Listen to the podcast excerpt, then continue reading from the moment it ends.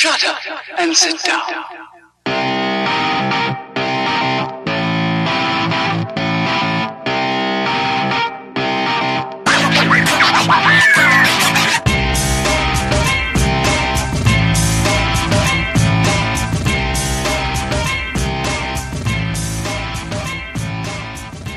Hello and welcome to Futures Focus, a podcast brought to you by Prospects 1500. My name is Alex Sanchez, and joining me today, I have my co host, David Gasper, as well as a special guest. Pat Darty is joining us. He is uh, known online as the real Nah Clown, and he'll explain that, I think, here in a second. But, gentlemen, thanks for joining me. David, we'll start with you. How are you doing over there in Wisconsin? Heard uh, they're uh, diving into the wine market nowadays, huh? Wisconsin and wine. Yeah.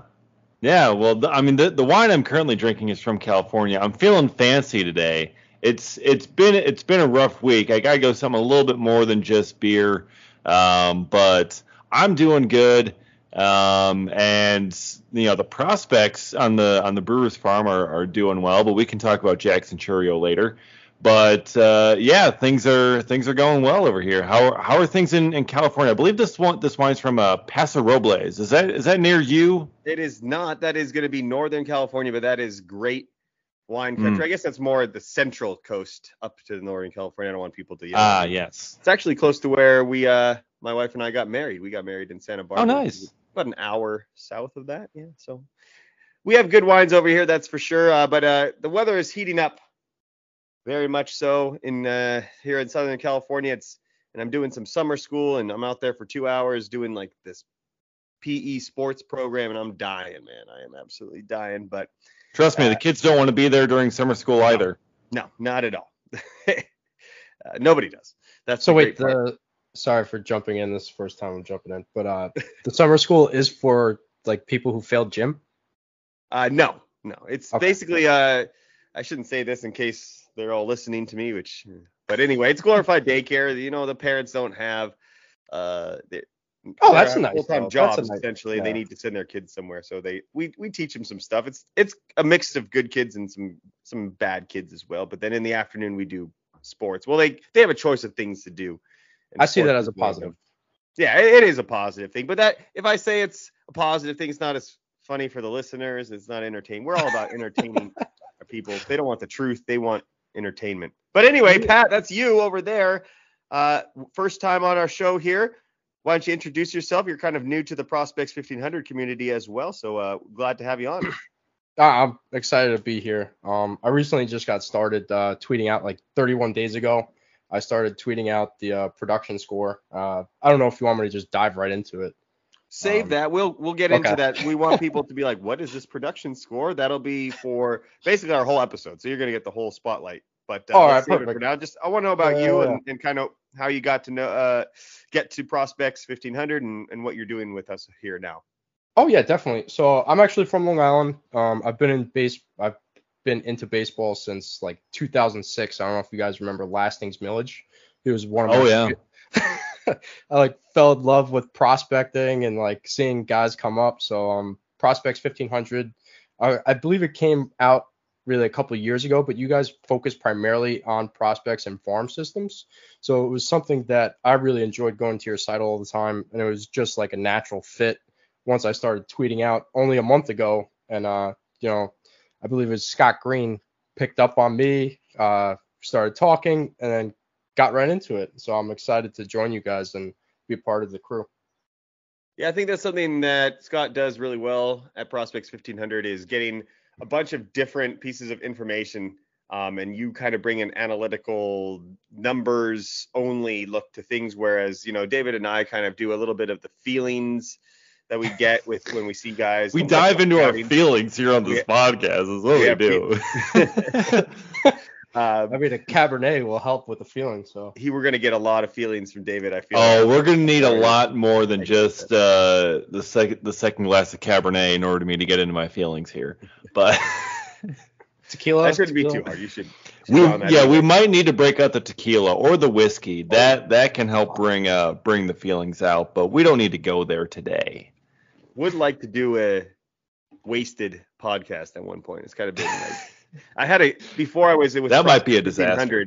That was kind of my my I had an idea was like two guys drinking a lot of beer and talking sports and like just get Dude, that is my current podcast. Where the, my my my Brewers There you go. podcast, we call it the Cold Brew podcast because we're drinking cold brews, we're drinking beers while we're talking Oh. talking baseball. it's not coffee. I thought it was coffee. No, it is not coffee. No, That makes sense. If there's one team that you could do that for, it is probably the Brewers. it is the Brewers. Yeah, it, it makes sense. For beer. Um, anyway, off of we're gonna get on tangents. I can already feel it. My apologies, guys, if you don't like tangents. We're recording this on a Friday night, man. Like that's what that's what we're gonna get. tangents. Yeah. People are here for it. Yeah, the point I was making again, ri- circling back to that, is that Scott does a good job of kind of bringing all these ways in. It's not just Scott's way of like, hey, you have to like prospects that are only good for your dynasty teams. Like we'll, we'll look into all sorts of things where like you know some guys are defense, some guys don't even care about defense. We'll get into your score, which you know has names on here that I was uh, very shocked to see, having seen seen them in real life and like seeing them perform, and then seeing them on your list. But then some, you know, there is there's uh something to be said about combining those things together and uh, getting as much information analyzed as possible. So that's what we're going to do today. But we do have a lot of news and notes as well because again, it's call up time. I mean, this summer months here. Um, I think we we finally finished it though. Um, the top elite prospects are all going to be in the major leagues. Yay! Because Yay! Riley Greene. true. Well, hang on, hang on, hang on. Before Okay. I'm saying the, we we kind of established that there was like five, four or five elite prospects. It was Okay. Julio, it was Witt, it was Rutschman, and it was Riley Greene. I guess that would be And Torque. And Torque, yes, Can't- I'm sorry. can't Torque. forget So that was like the five, right? Um, and now they're all up finally. It took us until June, but Riley Greene, congratulations, you did it. You got promoted. You are going to be debuting on Saturday for the Tigers. It's about time the Tigers stink. Um,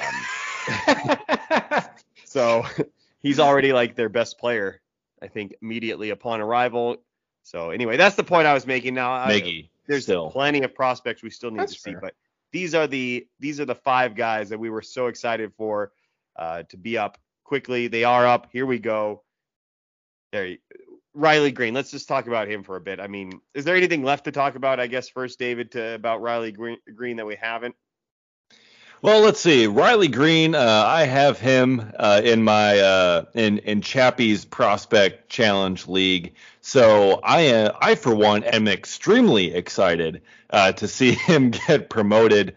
Um, so yeah, he's coming up. He's the foot is finally healthy.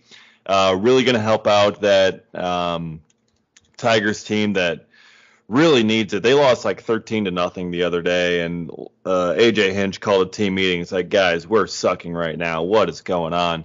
Um, but yeah, it's good to see Greene up. Um, we're gonna we're gonna see him um, perform, um, and just kind of really, he's gonna be playing pretty much every single day in the outfield there for for Detroit, and you know that's something that you know it really kind of makes the most sense for you know if you're gonna call him up, he's not you're not going to call him up to put him on the bench, you know, have him be a part-time guy. He's going to play every single day, especially with how good he is. Um, so I'm excited to see what he's going to be able to do in Detroit, and maybe he can turn him around. Turn him around. I like Detroit. You know, I, I'd like to see him get going, but uh, they just haven't been able to. And I mean, injuries have been a part of it, but uh, especially now with Greene healthy, that that should really help them out. Are you worried about his lack of protection in that lineup when he gets now that he's there? Like uh, if he starts seeing balls You know, I, and starts going for them, his strikeout numbers are just going to go through the roof. You know, I feel like with uh, him coming up, you know, with with the way him and Spencer Torkelson have been kind of, you know, uh, best friends throughout the minor league system, I feel like him coming up might help Torque perform better, um, Okay. and then Torque can provide some protection and uh, provide some production out of that lineup. So you get Greene and Torkelson together. That is a duo that is going to be great for years to come in Detroit. With Riley Greene too, I think the big value in him is that he does everything above average without like being elite in any one particular category. So um, the strikeouts don't worry me too much. I, I feel like he would just take the walk. He's that type of player. He's just I, to me, Riley Greene will probably enjoy better success than Witt, than Torque. Obviously, that's not too hard to do. Then Rutschman. um, and perhaps lag behind Julio, but even perhaps match what what Julio is doing now. But in the long run, um, I feel like his ceiling's a little bit lower than perhaps Bobby Witt or the Julio, um, or even Torque in a sense, fantasy wise. But overall, I mean, this guy is a very polished player. He would have made the opening day roster with no problem. I feel like he's gonna have some great success. And you look at his year last year. I mean, it's just just solid numbers. It's not like insane Wander Franco doing things at 18 that we've never seen before type of things. But you know, 20 year old in AAA, uh, Double A as well, 24 home runs, what uh, 16 stolen bases, uh, hovering around 300 average, 400 on base. That's that's great. That's fantastic. Yeah. So it's uh just about time for Riley Greene. So um we do have another call up too, and then I'll I'll come over for you, Pat, to talk about this guy. Um who knows exactly what the Pirates are doing? And David, maybe you you, you need to chime in about some Pirates hate as well, because who knows when and why they're calling up prospects? Like they're literally calling up guys left and right, guys that aren't even doing well in AAA. I mean, we had uh, Canaan Smith, we had Swaggerty, we had Cal Mitchell, we had Suwinski, we've had Hoy Park, and now we have Liover Peguero being called up as well. Um, honestly, Peguero is probably the highest regarded of all of those names I just mentioned, and yet he's getting called up last. And then we haven't even talked about Oneil Cruz, who is, I guess, practicing on how to field his backhand in left field on like night games, as the Pirates have said. He's got some just some other things to work on. You got it, Pittsburgh. But uh, Pat, what are your thoughts on Liover Peguero? I honestly don't have a lot to to say on him. I don't know a ton about him. I haven't watched him a lot, but I do know that he's is pretty highly regarded. So maybe you can chime in here and, and on your thoughts on this uh, highly regarded 21 year old shortstop. Um, I think for Pittsburgh, they value their farm system throughout levels, playing with each other a lot more than other teams do. So they don't really call people up just to call them up. They let them settle in at a certain level. So like Jack Suwinski last year stayed the whole year at Double A, but he saw a lot of pitches, and they valued him pretty much like a, a Brett Gardner type in the outfield, where they could put him at center field, right field, left field, and his bat will still play in the lineup because he's not overmatched. He's still seeing pitches throughout the at bat, so he's making work like uh, pitchers work. He's not just like trying to get on base, you know, uh, hitting it for over the fence. But even now, he's producing. He's he has a 200 batting average, which is okay for someone coming from Double A. But they really trust him in the outfield with his glove. But um, the call up for Peguero, getting back to that point, uh, it was because he was closer and they had a guy go on to the COVID IL, so he was closer logistically. Uh, not Oneil Cruz, or it would have been Oneil Cruz that would have been called up to go play uh, short for them. Mm-hmm. He uh, he reminds me a lot of Riley Greene. I'm looking at the uh, Oh, that's because I am looking at Riley Greene. That didn't help. I was like, oh my gosh, the stats are identical. Including his name. So that's interesting that you mentioned because I think people are still just clamoring for Oneil Cruz because he probably should have made the, the roster. But yeah, I mean, his it, it is actually that he's probably faster than Riley Greene, right? 28 stolen bases last year, 14 this year. The strikeout rate is probably a little concerning already, but um, somebody in Pittsburgh is going to blow up at some time at some point and just be a star. You'd imagine, right? This year. Yeah, I really think that's what they're going for with the yeah. Bryan Reynolds. Uh, they have him in the outfield. I think they're just trying to rotate players in, see who best works with him. Mm-hmm. Um, Oneil Cruz, I think, will end up moving into the outfield. So if they have a chance to put Peguero in the lineup, put him in uh, shortstop. We've the Oneil Cruz has been playing left field, so if they can move Cruz to left field, Suwinski in right, Reynolds in center, they kind of really have like uh, a mix there. So I, I don't think they're closing themselves off to just playing Oneil Cruz at one spot. To me personally, if I if I'm the Pittsburgh uh, front office, I'm trying to play him at first base. You know, six seven, protect his legs a little bit. He's athletic. You could put him in deep on first. He could be a good first baseman playing on that side of the field. You really don't have to shift towards the side because he already has you know quick hands with playing shortstop. So I don't know. Yeah, I, I think you're onto something. It feels like Pittsburgh is calling up these, let's call them the B list prospects, if you will, um, and just seeing if one of them can become that. Bryan Reynolds is a good example because Bryan Reynolds was kind of like that, just the guy that kind of made it when you probably didn't see it coming. But they're taking their time with their A-listers, right? You know, they're I'm sure they'll do this with Henry Davis as well and Hudson Head, obviously an A-lister as well. Uh, Peguero, Oneil Cruz, like they don't want it. they don't care if they screw up Travis Swaggerty, you know? Bring him up. Let's see what he does. He sucks. All right, that's fine. But they cannot screw up Oneil Cruz. Like if they do that, they they get reset almost back Did- to uh, Alex, did you see? Um, I think it was Kevin Kramer's uh, comments about the Pirates like develop development system, like over the past few years, and like why so many guys seem to flame out in Pittsburgh and do so well elsewhere. Oh, share with us, please.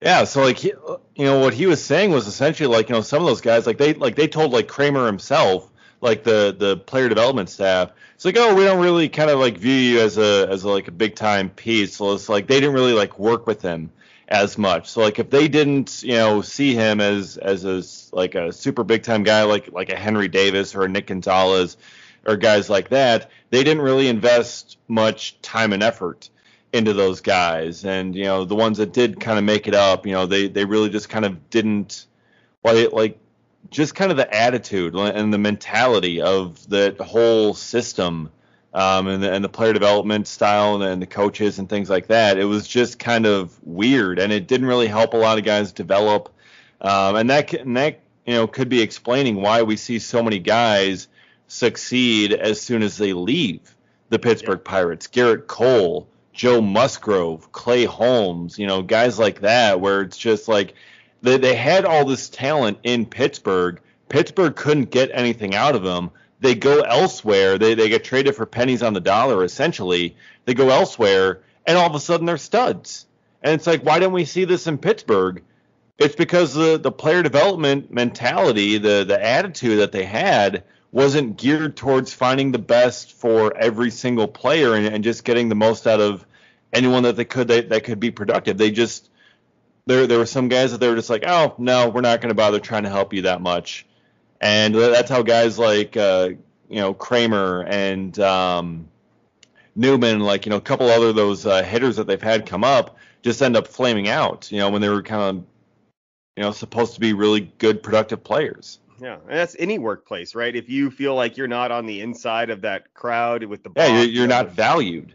Yeah, like, yeah, and- I, well, it's a trickle down system with their their salary there. So like every system feels the effect coming down from the major league roster. They're not paying, you know. If you have a bad bed in a bad city, you're gonna have a bad night. Well, I'm sure that makes you uh the NL Central pretty happy hearing all of that, but at the same time, Well, you know, the no one has ever accused the Pirates of being competent. You know, like that's they haven't been competent in a long, long time. It's been decades. You know. well, I, I still am convinced that despite what we're saying, that one or two of these guys by the end of the year is going to be a, a very highly sought after fantasy asset. We just I have no They idea. can't I mean, screw up all of them, can they? Yeah, we I- got Marcano as well. We haven't talked about also former Padre prospect doing all right. So like some of these guys are going to beat the odds, I'd imagine at some point. And then if they, you know, Oneil Cruz, Henry Davis, Nick Gonzalez, those guys can also. But let's move on from the Pirates um, because I do want to talk about two prospects that have come up that have been doing really, really well. And this is a year where prospects have been struggling. Let's be honest. I mean, Julio struggled at the start. He's turned it around, but even then, like he's what he's doing right now is ridiculous. We, but still not 300 batting average, those types of crazy numbers. Bobby Witt's torque, Rutschman's off to a slow start. Um, so when we see these guys coming up and exploding, we need to talk about them, and we need to talk about this guy first, Michael Harris the second. What of course. a stud. Okay. Uh, I don't know what else to say besides I was wrong, and yet I was probably the highest of Michael Harris of anybody at our site because I thought he was going to struggle a little bit here at the beginning. He turned things around and flipped the switch. The hitting instructor um, kind of put the hands down a little bit more Acuna-esque. I don't know if you guys have seen that. So this is tapped into a little bit more power. Kid hits everything to the opposite field hard. Great speed, great defense. I don't know what to say. I don't want to jinx it at this point, to be honest, because I, I still think that he's going to get figured out at some point. But what a what a debut! Uh, two home runs, two stolen bases, 70 plate appearances, or something like that. Fantastic. However, there's another guy doing essentially the same thing as Michael Harris, and and granted, the Braves went on a 14 game winning streak, and a lot of attention gets that way naturally. And this guy on another team, not quite in contention. Um, but it's Ezekiel Duran coming up for the Texas Rangers, who is also off to a fantastic start. 319 average, two home runs, two stolen bases, matches Michael Harris, but he's done it in half the plate appearances. It's a great start for a former Yankees farmhand. Um, Rangers have a lot of these guys that are close, that almost mirroring the Pirates, where they're going to be starting to call up these guys. They called up Josh Smith. They're going to call up Duran. I'm sure Foscue is close on the tail as well. Uh, Cole Winn perhaps gets a call. Like they're going to keep these guys up and see what sticks as well. So um, let's go with uh, Pat on your thoughts because I, I, you know, David's been hogging all the spotlight with his Pirates hate there. but uh, those two guys there, Michael Harris, Ezekiel Duran, um, what what were your thoughts of them before their debuts? And is this is a surprise because now, to be honest, Michael Harris was a big guy for me, but outside of Atlanta Braves fans, you know, perhaps not the biggest elite prospect out there. But these two guys are off to incredible starts. Was Duran part of that trade that sent Joey Gallo to New York? Yes. That was the Mhm. Glenn Otto. Uh, I really felt like someone got a hold of my sheet when that trade went down because Glenn Otto was at the top, Trevor Hauver was at the top, and Ezekiel Duran were all at the top of the production score. And they flipped it for something that's basically, uh, you know, a dead bat in a lineup. So it was an incredible trade by Texas when they pulled that off. They took someone off the books that they didn't have to pay anymore. There was a giant weight on them. I think having Gallo in the lineup's like a, a detriment for any team at this moment in time. But um, I'm really high on Duran. Uh, another call up from straight from Double A. We're seeing that a lot this year. Straight from Double A straight into the majors. So I think Duran has the age, has the speed. So call up time is here for sure, and we're gonna see some more um, every couple of weeks. You're gonna we're gonna have to catch up and and just get all of these names.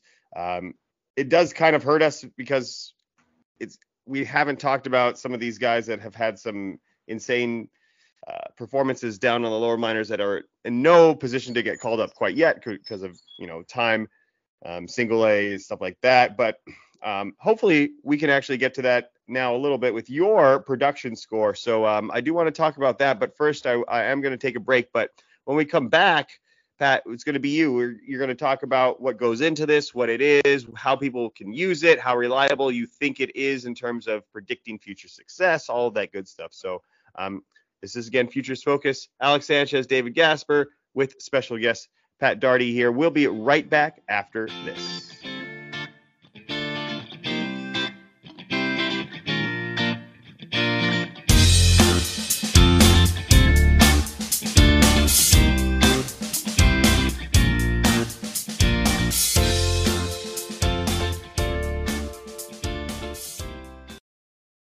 Another day is here, and you're ready for it. What to wear? Check.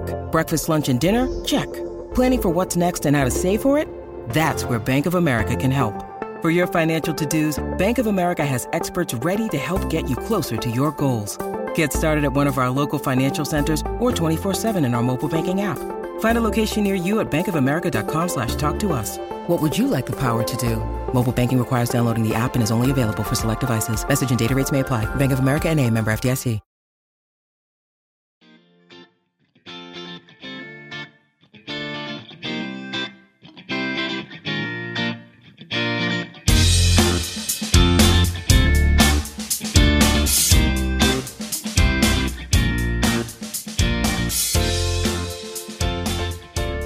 And we are back. Futures Focus here with you. My name, Alex Sanchez. David Gasper joining me per usual. And our special guest here is Pat Darty. And he has a production score uh, that we're going to go over and dive into. So, Pat, the floor is yours. Go ahead and explain this to everybody so we know exactly where it is, where we can find it, what goes into it, how confident you are in all of that.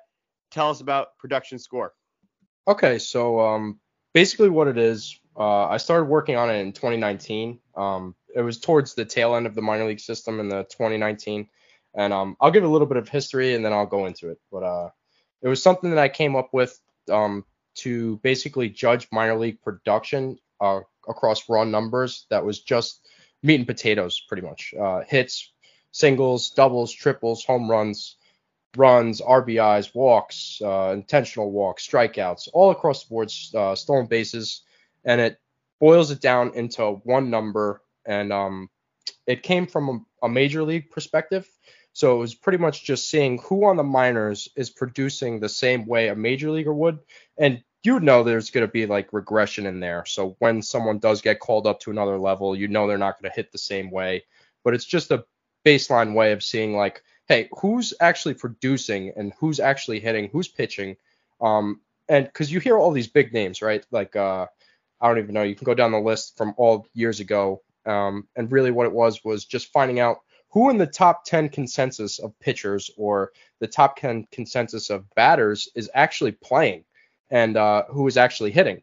So I started taking all of the minor league data, putting it into a calc that was based on a major league stat, um, and that stat was boiled down from all the raw numbers to get one point per game. So like uh, if you were an all-star player, say Ronald Acuna, uh, Shohei Ohtani basically breaks the metric, right? Because he pitches, he hits. So he would be at like last year he was at 184. He uh, outproduced the 162, and that puts him in the range of like Barry Bonds 70 home run season. That puts him in the range of uh, Babe Ruth 150 RBI season. You know, it, it's fun when you go back and you look at other people's stat lines and you can really compare like Ohtani or what um, Jose Ramirez is doing, and you just get to appreciate it a little bit more. And um, I took that same stat and I applied it to all the raw data from minor leagues to, you know, see who's pitching, who's hitting, and it's been a lot of fun for sure uh, over the past this year because last year I tried to live link stuff on a Google sheet and that was you know things break so easily so now I just kind of hard coded data it's really just a baseline import and um, there's a lot of applications that I'm finding out still that uh, I can use this with whether it's seeing which farm system is actually hitting uh, throughout each level who's promoting who like uh, which farm systems are staying stagnant like uh, for example, Boston hasn't even promoted anybody out of A level. They've sent someone from A level to a complex league. That's about it. But um, why aren't they promoting? Um, why aren't they hitting at certain levels? Which teams are not hitting at all in the minors? Like who has weak farm systems, like we were talking about before with the Mets, where they just have a 400 point cliff from the top where it's Texas all the way to the bottom where it's the Mets. And it's like, why is that happening? Why don't they have a farm system? Because um, of the um, Mets. yeah, but I think there's there's room there for you know applications and whether we could uh, measure it. And I think it's actually pretty reliable. If you've been looking at the production score metric, which you could actually find on my Twitter handle, I guess that's a good time to plug it as any. Um, the real knock clown on Twitter. I've been tweeting it out for only with 31 days now and it's um something I've been working on for a really long time. So I'm actually really happy to be sharing with people and that you guys have enjoyed it this much, where I get to be featured on a podcast. It's like uh, very exciting for me. Uh, so I appreciate it. Yeah, of course. Uh, a couple things. So Ohtani was able to basically do better over 162 games than it was thought possible, minus Barry Bonds. Um, they have Mike Trout and their manager was fired a few days ago. So that's fun. Good job, Angels. Well done. Um, second, um, in terms of like age and anything like that, uh, stuff that you you know are you don't really change from game to game. How does that get factored in, if at all? And um, yeah, let's just talk about that first. So is, is age a factor at all in this? Okay, so that's a great question. Uh, originally, I had tried to do something that would implement age as a uh, a cutoff. Now, all I do is just look at the levels and see whose age is a cutoff. But really, with COVID, a lot of these guys didn't get to be promoted, or like if they were at a cutoff in a level, they had to stay a year behind. So you could really minus if if you wanted to like take age as a factor. I don't see it as a factor personally because there's guys to that play until they're 40 and then there's guys who can only play till they're 32 it's really just like a, an injury makeup and how long they can play and their bodies will last um, we've seen it before with johan santana where he looked like an old man at 29 but then again you have like john franco who's pitching till he's 40 you know 41 so i personally i think that comes down to each player not so much a, a metric that we can measure so i think um, that's where I do differ from baseline and analytics.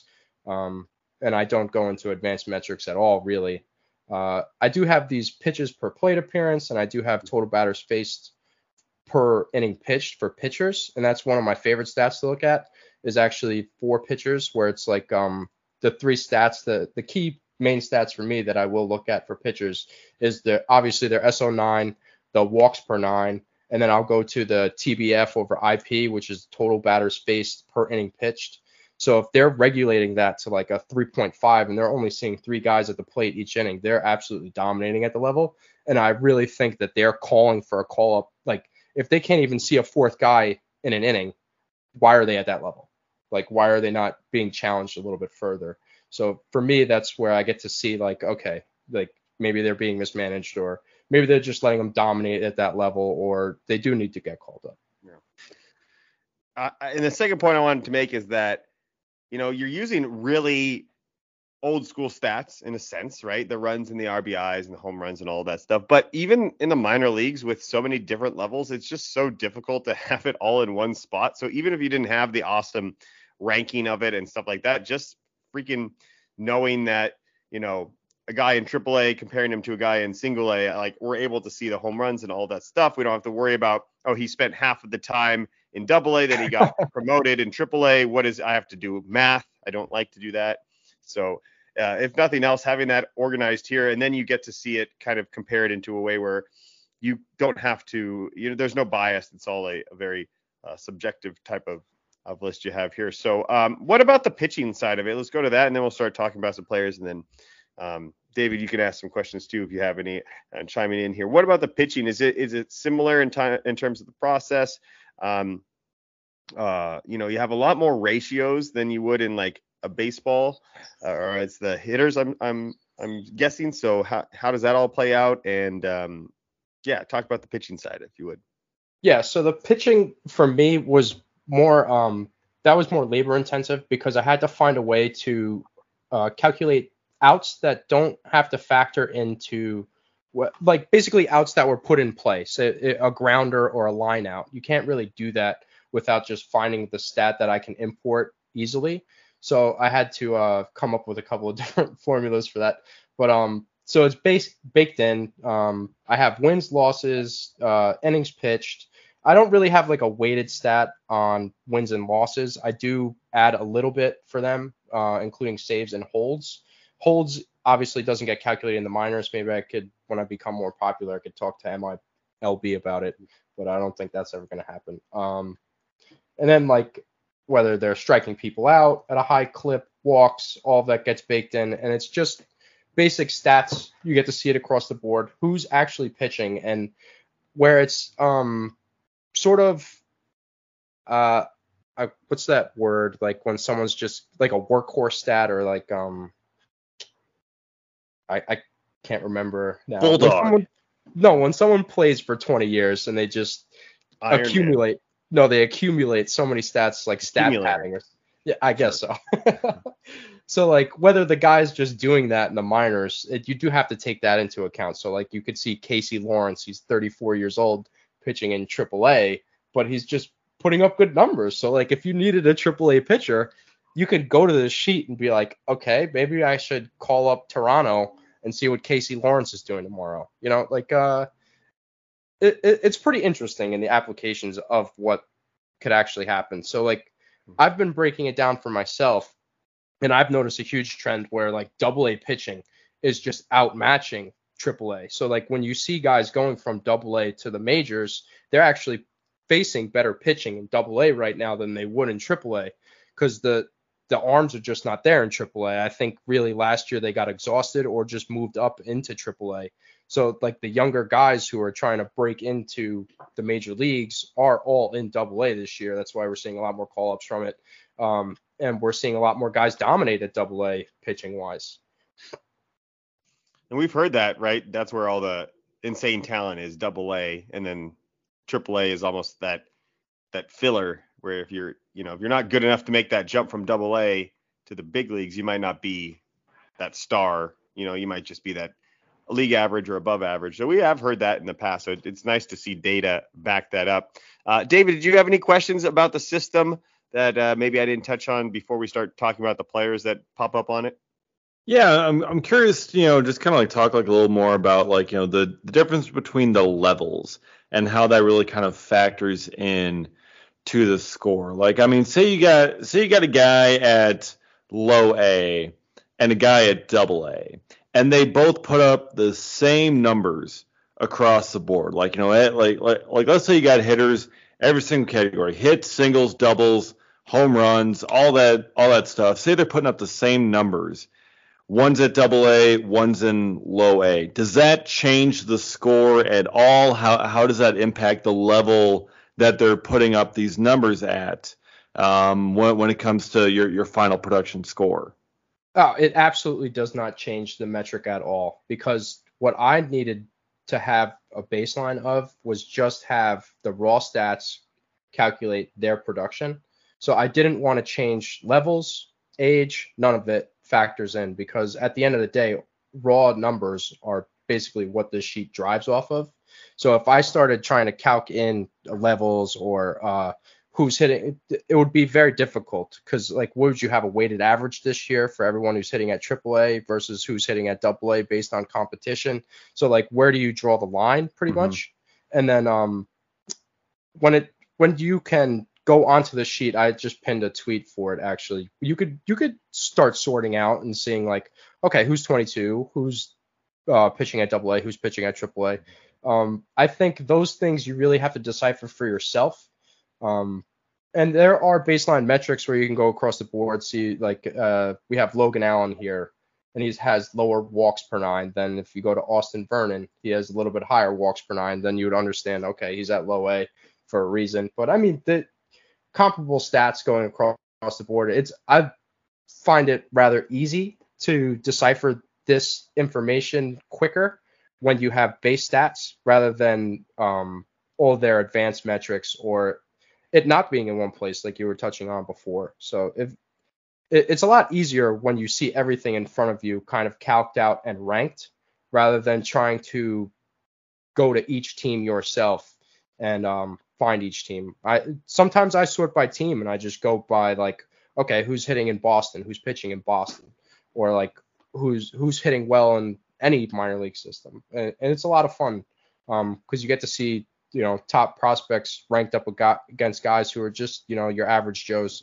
Basically, like in Pittsburgh last year, I saw Jack Suwinski was producing crazy numbers. He was uh, averaging 4.5 uh, pitches per at bat so that was something that was really a major league level I in double A, and he belonged to be either advanced a, a level or in the majors uh, based on that stat alone, in my opinion. Because if you could see that many pitches, I don't know, I, I think you do cause disruption in a lineup. What I've been using this list for, to be honest, is not as a strict ranking and saying, wow, this number eight guy I have to go pick up because he's available in my league and of course he's scoring high. But what I'm doing is taking the guys that I know are highly thought of, highly regarded, and matching them with the top of your list. And okay, so if we do that now, like some of these names confirm what you want. Like if you want to go and try to get Corbin Carroll right now, it's probably a great idea because not only do we know that he is highly regarded, but he's number fifth overall on your list. And it's easy to see that. And sometimes when you look at the numbers with these top guys, you get a little jaded because you're like, wow, I know he's good, so I'm going to make his stats look good. But then that reverse can also happen because I just looked up Anthony Volpe, who everybody loves still, and he's a 21 year old at double A. And there's a lot of arguments that you can make for him being a top 10 prospect but he's number 172 on your list. So it goes to show you like he is struggling right now, stats wise, and then you can kind of remove that bias that we kind of tend to do. Oh, well, he's only 21 in double A.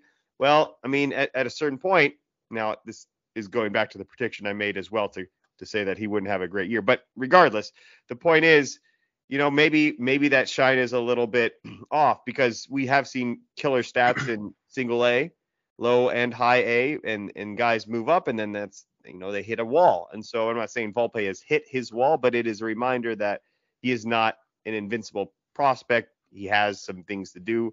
You monitor those things. And so that's what I'm using this list for. Um, that I found I'm using it more so than anything. So let's talk about the guys that you have here at the top. They're they're going to be fun guys to talk about. Uh, we have Esteury Ruiz, who is seemingly breaking the system a little bit. He's uh, above that 1.0 thing uh, score that you mentioned. Um, so he's basically Ohtani in the minors without protein. He's Jose Ramirez. He's Jose Yeah. Ramirez. He's not exactly Ohtani. which is yeah, pretty cool. Uh, Vinnie Pasquantino is number two, uh, a guy we've talked on here that you know he's got it any day now. He's going to be that next guy that comes up. He's seemingly very very ready. The stats back that up as well. Gunnar Henderson, who got the call up as a you know 21 year old now in AAA, and he's number three on your list. Now a lot of that is obviously from Double A. Um, which you have to use your brain, some common sense. Some of my summer school students do not do that. But if you can use some common sense with that as well and say, okay, well, Gunnar Henderson is a guy that, um, you know, maybe maybe you spend up a little bit. Um, Lenyn Sosa, who is a guy that a lot of people are, are calling for breakouts. You can see it with your own eyes. It's not just a, a White Sox homer saying, yeah, this guy's really good uh, because I love the White Sox. I mean, he is putting up insane numbers that would translate really, really well into the big leagues. So um, let me ask you that then, Pat. Of those top five guys we have, Esteury, Ruiz, Vinnie Pasquantino, Gunnar Henderson, Lenyn Sosa, Corbin Carroll. What are your thoughts on that? I'm sure you've seen them a lot now in terms of you know being high on your list, so you've you've done some background research on them. What are your thoughts on them? And uh, if you had to rank those guys, if in order of dynasty appeal, like if you were making a ranking system, where would they they end up? Uh, I'm a little bit biased, so I would put Ruiz first. Um, the way he was hitting at Double A, and then he went to the PCL. The PCL, I don't know if you guys know this, but uh, AAA PCL numbers are always insanely ridiculous. So Ruiz putting up huge numbers in Double A, and then going to the PCL, I just knew his numbers were going to go even higher. So that call up for him was probably even worse for this metric than it was before. he probably would have done a bit worse in Double A, but now in the PCL, I think he's going to be actually very well, very good. Um, the problem is where does he slot in in San Diego? Um, every single person is producing in that lineup right now, so it's hard to take any one guy out. But I think once someone starts to slip up, you will see Ruiz come in there and capture a spot, whether it's second base, center field. Um, I think if I had to put anybody right now at this point in the season, I would put Ruiz first, obviously because of the production, and I have to back my metric. Um, so I, I have him in all of my dynasty leagues. I didn't have him on my radar last year. Um, he's firmly planted his flag though, and uh, moving on to Vinnie Pasquantino, I think it's hard for him to get called up. Also, if you frequent these Reddit rooms where these diehard fans in Kansas City, they just seem uh, really against calling up Vinnie Pasquantino. I hope he gets called up soon, but they have money on the books that they have to pay to Carlos Santana. They have uh, a Gold Glove first baseman, and um, I forget his name at the moment. It eludes me. Eric Hosmer? No. uh, no, it was uh, Hunter Dozier is there at first base now. Um, and they still have Carlos Santana. They recently just pulled him out of the lineup. I don't know if that's going to be uh, continuing, but they also have a couple of other guys in the rotation there. And I think Vinnie Pasquantino's not on their 40 man roster. So they're waiting for rosters to expand. Then they'll add him to the roster and be able to call him him up. But um, I don't know when that's exactly going to happen. But uh, I think Gunnar Henderson would probably be ranked my number two guy. So it would be Ruiz, Henderson. I would even put Sosa ahead of Pasquantino because I think uh, once Sosa does get called up in Chicago, he's going to have higher stat line because of who's around him. Whereas Pasquantino's not going to have as many people, and that team is just really poor in uh, Kansas City. So Pasquantino's going to have to do a lot of heavy lifting. And with his average being at 278, I think you're going to see a dip when he does come to the major. So somewhere around 250. 250 is not going to play well in that Kansas City lineup as presently constructed. So I think you will see a lot more out of um, those other three guys. But I, I am high on Corbin Carroll also.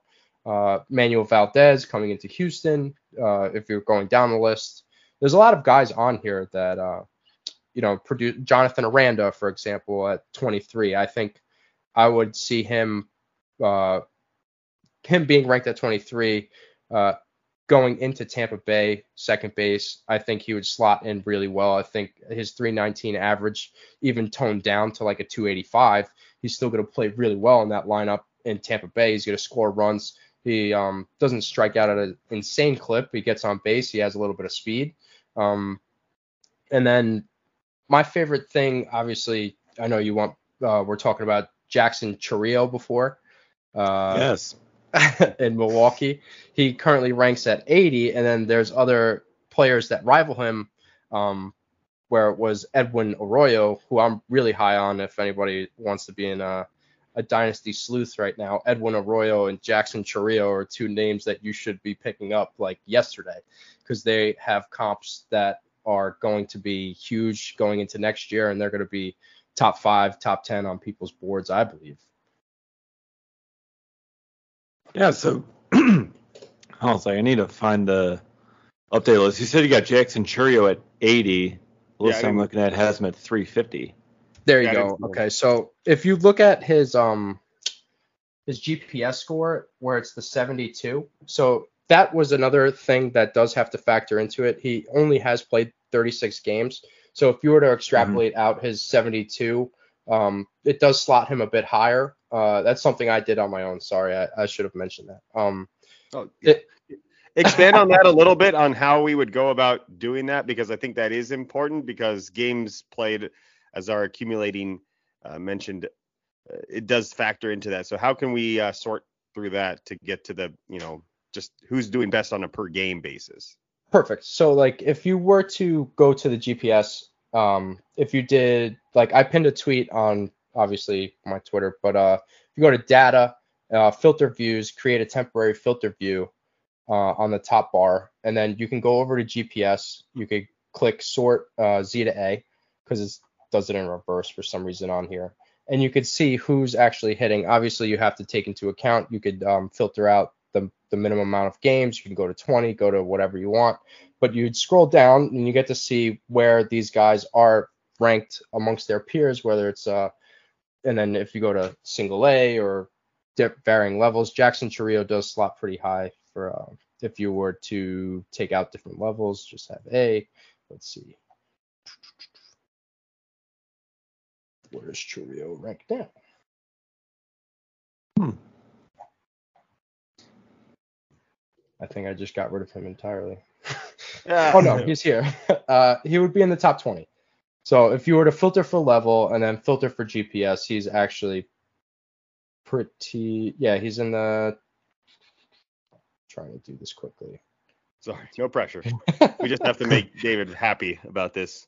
Because weren't you No. comparing him to Acuna and Soto the other day? Is that what you said? It wasn't me that was making that comparison. This like this was like scouts and like actual people within the baseball world who are comparing Chourio to those types of guys. Like, they are making those comps on their own. Like like Baseball America has been all over it. Um, that like their guys have been, have been on it, been been talking about it, talking to their scouts. Uh, MLB Pipeline just put Chourio on the top 100. They've been talking about it. Like all these guys are like everyone we seem to talk to, like they are making comparisons to guys like that.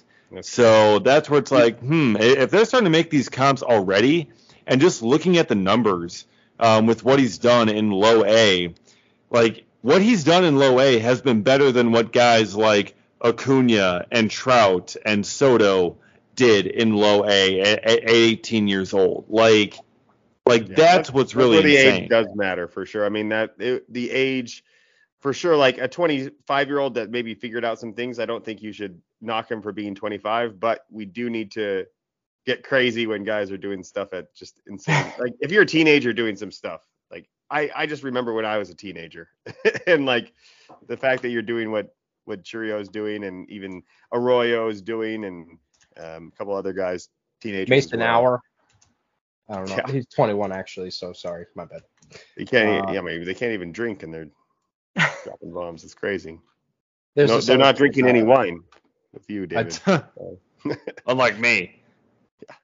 Um, let's head on over to the pitcher side here, um, because the pitching obviously guys are going to break out and then we're never going to hear from them again and that's the hardest thing about dynasty baseball in my opinion is figuring out which pitcher to go ahead and trade for and which pitcher to sort of just uh you, i mean you're going to have to ignore somebody that is having a fantastic season and it's hard to do um, on a year-to-year basis. Uh, a lot of the scouting comes into the play and david may you know maybe you can expand on this a little bit, but like if a guy's delivery and repeatability and the idea of, wow, you know, he looks like he is giving everything he has to that pitch, it's it's not going to last, and or uh, you know, you're somebody that's just nice and smooth delivery, pumping out 98. I mean, there's a difference to be had there, but um, with the pitching though, some of these guys, these are these are breakout guys that if you were looking at a top 100 list last year, you didn't see these names at all besides Grayson Rodriguez, who does appear here as well. Which, by the way, uh, that some bad news about Grayson Rodriguez. We didn't talk about that in the news and notes, but he's he's out for a while, so we won't be seeing him, unfortunately. Sad. Yeah, very sad. Tragic. But, um, just the back though, at least that. You know, it's it's not the yeah, it's arm. only the back. It's only And the back. I mean, I'm know. having some back issues too now, so it's nothing to joke about. But I mean, if you had to pick one thing for it not to be, it would be not to be the arm or the shoulder. So at least it's not that that precious thing that he has. So hopefully some, you know, and they'll be very slow with him.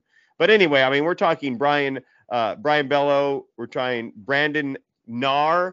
Gordon Graceffo, who we have talked a little bit about, but Casey Lawrence, Andrew Abbott, Logan Allen, Cam Robinson, Austin Vernon, Louie Varland, Nick Bush, Bryce Miller, Kyle Muller, Andrew Hoffman. I mean, these guys were nowhere near top 100 lists, and here they are. At the, well, Brayan Bello, I guess, was in a sense um, for a few, but uh, these guys are uh, at the top of your list. So how do you do that mentally? Like, are you how confident are you in looking at this list here? And I, again, it's it is raw data and all of that, uh, and it's not meant to to drive all of your decisions. But what do we do with that? You know, are we still taking the word of our scouts and you know and some of these high end prospects, or are we just moving on to the next hot thing with pitching prospects because they're pitching prospects and we don't know what we're doing? Um, I think a little bit of both. So you do have to have discretion where it's um you have to take into account the scouts uh, word for it. But that's why I do have the per nine metrics going across the board. Sorry, I'm just sharing myself twice, bad. Uh, and then like I'll have ERA, WHIP, and then you'll be able to see like, okay, is this guy just accumulating a lot of stats because he's pitching a lot of innings, or if like is his stuff going to play at the next level? So I'll go and check their velocities, and that's something that you obviously can't see on the sheet. So um like a Ricky Tiedemann, for example, 19. Excuse me. You'll be able to go see that he touches uh, 96, 99 routinely, and uh, he's someone that's going to play up at the level. Whereas Kyle Muller, I don't really know where he sits, but I know it's not anywhere near 100 miles per hour. And when he gets called up, his stuff is not going to play exactly the same way it would. Whereas if, you know, Ricky Tiedemann, who's like uh, basically, I would compare him to a Noah Syndergaard.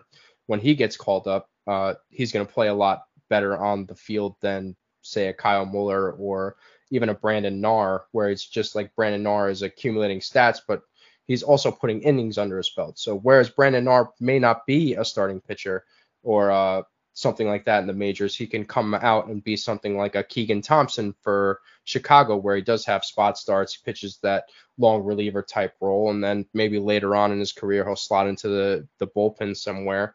But um, I think there are room for these guys where it's not just all or nothing. You know, like you're not just a top prospect or, or garbage. You there has to be leeway there, and I think these numbers do allow for that. David, what do you think about just like getting these guys that are double A, don't- even looking at their names and just kind of almost going blindly off this list and just because a lot of these guys you can pick up, especially if you're ahead of the curve with some of these guys like Richefo, you could have picked up in nearly every league. Andrew Abbott was very accessible Yep. to get. Um, Nick Bush, Bryce Miller, Kyle Muller, even is, a, I mean, all over the place. Like just getting these guys that are close, double A, triple A, that are putting on Waldichuk. good seasons. And yeah, Waldichuk is a good example too. Yeah, I mean, w- do we just erase the name at the back, or what do you think, David? What are what are your thoughts now uh, as the pitcher in the room here? Yeah, I think that's something that uh, certainly can uh, is something to look at here. I mean, like like with pitching prospects, like you can really kind of develop pitching prospects a little bit more. I mean, you can add pitches to guys' arsenals, um, and you know really kind of could take them from a non-pro, you know, not a big prospect to all of a sudden uh, a stud. You know, you add a slider to the mix, you add a curveball, you add a changeup, you know, whatever it is you need to do. You know, that can happen a little bit more easily versus a hitter. It's like, well, he has really kind of a horrible hit tool and strikes out a bunch and you don't just turn that guy into a 300 hitter, you know, pretty easily. So um, I think that's something that you know also kind of plays a factor here. And like some of these prospects, like yeah, like they weren't really easily picked up. Brandon Knarr, I didn't even have him on my top 50 uh, at the start of the season. Obviously, this is going to change with our midseason re-rank. Um, you know, he's going to be up there, but I didn't have him up there. Cam Robinson, who's seventh on this list, um, he was someone who's also, you know, pretty far down. He's kind of more of a reliever as well. But I mean, like the top guys there, I mean, you got Brandon Knarr, you got Cam Robinson, and a little further down, you got Caleb Bosley, my old college teammate, actually. Oh, um, you know, he's in the in the top 30. So you got these guys, you know, and I'm really kind of looking throughout this list. You got these guys who are going to be available in most leagues who you know aren't really seen as Big Ten prospects, but are performing just as good or if not better than all these big time prospects. Um, and that just kind of makes them someone to to keep an eye on or, or grab in your league. Uh, you know, if you have a the opportunity to grab them. So that's something that you know I, th- I think is a little bit different between the pitchers versus the hitters. You know, that you know, just being able to kind of see that kind of performance change. Pat, I got a question here. So maybe using this example, and it's random and it's not you're not prepared for this, but okay. So Andrew Painter here at 145. Justin, I don't know. I've never heard of this person. I apologize. It's Justin Mazey. Um, and I'm looking. Andrew Painter is like crushing him in nearly every statistical category, and yet he's ranked below. So I, I just want to know like is there I know there's going to be weird things that happen like that, but I mean, I was thinking, okay, innings pitched, but you know, Andrew Painter has double the innings pitched. He's given up uh, only one more earned run in total. He struck out 73 compared to 42, 1.94 ERA. 50, everything's better. Um, and I know they're close, but like they, in my mind, they should even be remotely close. Is it the saves that's knocking that off? Like I know yeah, one's a reliever, one's a starter. saves. So yeah. That's what's doing it, huh? The saves? Yeah, it's the the high leverage uh innings. Obviously, yeah, the high leverage innings that are going to obviously throw that off. Um he's obviously striking out guys at a high clip too. So if you were to throw him in the back of a bullpen, I'm sure that 15 strikeouts per nine is not going to just go away when he reaches the AAA. Mm-hmm. Uh, it might, it might, it might go to 11, but what he's doing right now in Double A is absolutely phenomenal. So you can't discredit the nine saves mm-hmm. for me. Um, Whereas Andrew Painter has what he started 10 games and he's averaged four innings per game. That's not exactly dominant. I mean, he's pitching well. He is dominant, but um, he's still seeing four guys per per inning pitched. Um, there's still stuff to prove there for me. I don't know how deep they're letting him go in games. I don't know how many pitches he's throwing, maybe 65, 70. Um, so he does have to be ranked against that, where it's like how long of a leash are they going to give him? Um, and I think that does play well on this sheet for pitchers, where it's like, okay, Andrew Painter is probably two to three years away, whereas yeah. Justin Mazey, who's very high on this list, um, uh, according to me, in the top 250 is high on this list for pitchers. Because um, you see Eury Perez right below him, and we yeah. all know Eury Perez is going to be someone who's going to be uh, highly sought after. But um, Mazey can easily go to AAA or right. just jump the level entirely and then be in the back of the bullpen. You'll be like, okay, where did this guy come from? Yeah, I didn't even realize he's an Atlanta Brave. Fantastic. So we have a, we basically we could go trade this guy for Andrew Painter right or Eury Perez. Oh, let's get it done, Atlanta. I don't see that. no, I, I, know. What, I get what you're Good saying. Good luck, man. meant to be a complete joke, but uh, it, it is important to when you when you're looking at this to realize that there is value. Value can come in many different ways. Do you we were just talking about how pitching prospects are so deadly. Do you want that 19 year old that's so far away that they're handling with kid gloves, or do you want this reliever that's seemingly uh, you know a step away from being in a, a bullpen at the major league level where you're going to get stats. Like there's a great chance that Andrew Painter never makes it, right? Like, I mean, if the chances of these guys making, if you're betting your life, you'd probably take Maisie, like you're saying. So interesting. I do have one other qualification that I want to go over with you, and this is solely from the scouting perspective because Max Ferguson is a guy that I've seen live and uh, very unimpressed with. Um, but I'm sure that he's ranked highly on your list because he has 42 stolen bases, and you're like, oh my god, that's amazing. But if you go to a California single A game um, and see the amount of pickoffs, I would set the over under on pickoffs for both teams combined at one per game. Like they Oh, wow. do not pick off at all, and people will literally run from first to second and then second to third, and it's it's insane. I don't know if that's a single A thing or a California league or those particular teams, but like so Max Ferguson up with 42 stolen bases and not doing anything else remarkably well besides again scoring runs because he's on third every time he gets on base because you can literally just walk there. So um, talk about that and and like how how can we see through that and, and the stolen bases clearly having a huge weight on this um, and, and just kind of I don't know further clarify that for me because he is I mean he's number 11th overall 12th overall Uh, he's tenth. Yeah, he's sitting at tenth. Tenth, Um, yeah. for me, stolen bases on the major league level is such an impactful moment in the game because it really does take away. Uh, I didn't want to strip all of its value, essentially. Um, I wanted to to see it, and uh, sorry, I'm hearing myself against twice. Kill it. A Um, little bit of an echo, yeah. my bad. Um, trying to fix it. So like um, for example, Max Ferguson could slot in as like a pinch runner, but uh, no, I'm kidding. Uh, like I didn't want to strip the value away from the major league level going down to the minor league level because if you take away the stolen base entirely, um, or discredit it on the single A level, then also again, where do you draw the line? You know, like do you start discrediting home runs or uh, discrediting triples? But um, I think stolen bases does have to be taken into context with a guy like Max Ferguson because he's only hitting 233.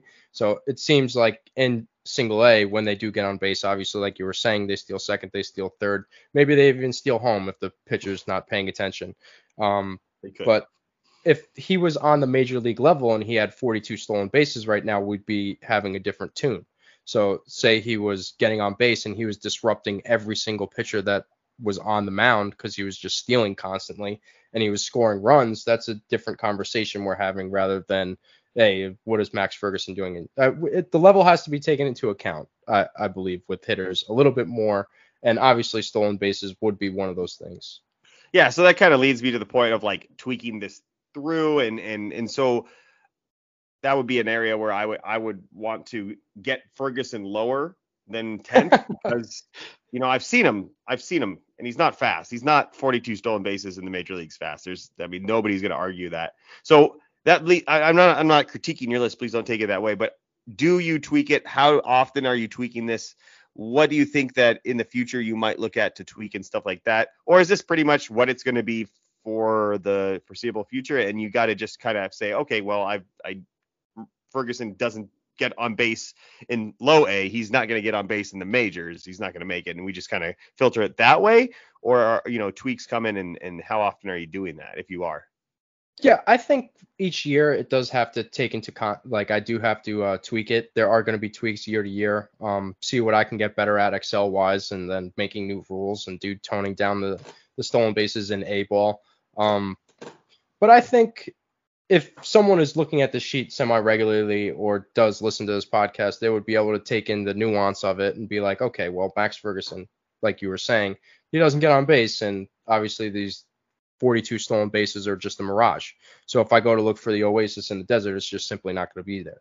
Um, uh, and I could just credit that rather quickly. I'm not even looking for Max Ferguson on this list. I'm looking down, like you were saying, where it's like uh, confirmation bias or coming to see if someone's jumping out at me, like an Esteury Ruiz, where you had like prospect fatigue, like they were saying in a previous article. Um, so I, I'm kind of looking at the top prospects for hitting and then see who's producing after that, after the fact, and then taking everything into context. Uh, I think his batting average for me, I would stay away from him every day of the week. Um, so looking at Max Ferguson, I wouldn't it wouldn't even play in my mind. But um, Esteury Ruiz, also in Double A, he has 46 stolen bases, and he is absolutely demolishing the metric. But if you were to take away his stolen bases, he would still be the top hitter in the minors. So that's something that also does factor into it. But I think maybe when he gets to the majors, 46 turns to 23, and he still is able to run on base. Also, today I learned that uh, Esteury Ruiz has been hit 16 times by pitches this year. So there are some guys it's even worse. That's crazy. But uh, yeah, I, hey, I wrote an article on him where I took a lot more of the uh, analytical parts in terms of the hard hit data, the strikeout rate, um, batting average balls of play, that sort of things, and it matched up with what you have. So if everything's matching up, I mean, we have to believe in this guy. Um, and then you mentioned earlier, like, what's his barrier? And like, it's going to be hard, but it, it's Wil Myers essentially, and Nomar Mazara. Like that's it right now. So as soon as Mazara gets off of this hot streak that I know he's been up, and but he's still Nomar Mazara. Let's be honest.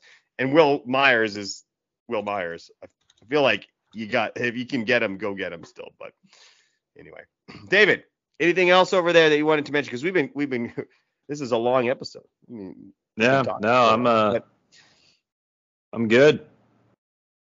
Fantastic. well, well, Pat, thank you so much for going over this list. Uh, again, we can find it. Uh, you know, when you said your Twitter handle, you said it was the real Nah Clown, but that is the real, the spelled as you would think, and then it's N A uh, clown as you would spell it. So just make sure people can find you there. We got to get you more followers, man. I mean, the amount of work and, and time you've put into this list. If you're listening to this podcast, please follow um, his Twitter handle so we can get that out for um, and and get him some of that data he needs, like those.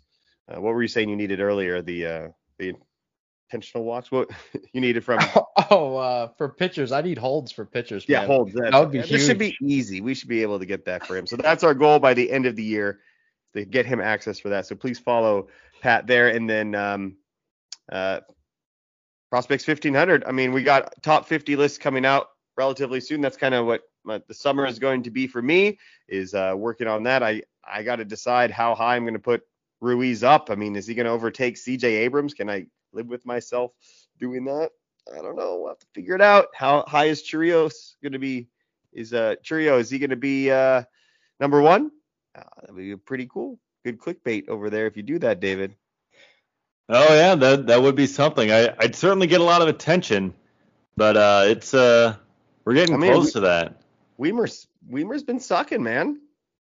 Are you seriously? No, he know, I haven't- hasn't. Hasn't he? Barry I haven't even Weimer? seen him on the on the top. uh I kind of follow every day. Yeah, it's 272, dude. He's hitting 143 in his last seven days, 216 in his last 14, 185 in his last 21. Come on is- now. 13 homers, 18 stolen Yeah, bases, but he did man. that all at with the beginning. He did that all at the beginning.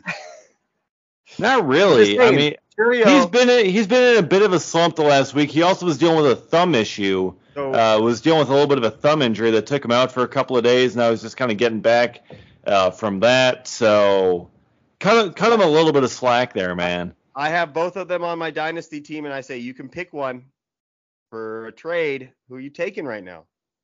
Ooh. Right now, Tune in next week for the. No, just kidding. right now you'd almost have to take Chourio. Boom! There you go. That's what I wanted to get you to say. So anyway, those top 50 lists, they're going to be crazy. There's going to be a lot of movement going up. A lot of graduates as well. I think more so than we've ever seen before in terms of the graduate for our lists. Um, it's going to be fascinating to see. So uh, keep tuning in for that. Uh, the plan, I think, is to release multiple per day as well. I think uh, we've talked about that. I don't know if that's official or not, but that will be cool to see, you know, compare divisions and to, divisions give us a lot of things to talk about, which is good. Although we've had a ton to talk about thanks to Pat, thanks to some of these awesome call ups and performances by Michael Harris, among others. And uh, yeah, it's going to do it for us. So again, my name's Alex Sanchez, David Gasper. Pat, anything else you want to hit before uh, we head out of here? Um, I do have to give a shout out to one guy who's been on this sheet, who's been hyping up this sheet since 2019. That's my uh, friend Mario. Uh, Mario Sweatshirt on Twitter. He's someone who likes every single one of my tweets, so I just gotta give him a nice little call out, and I, I appreciate everything he's done.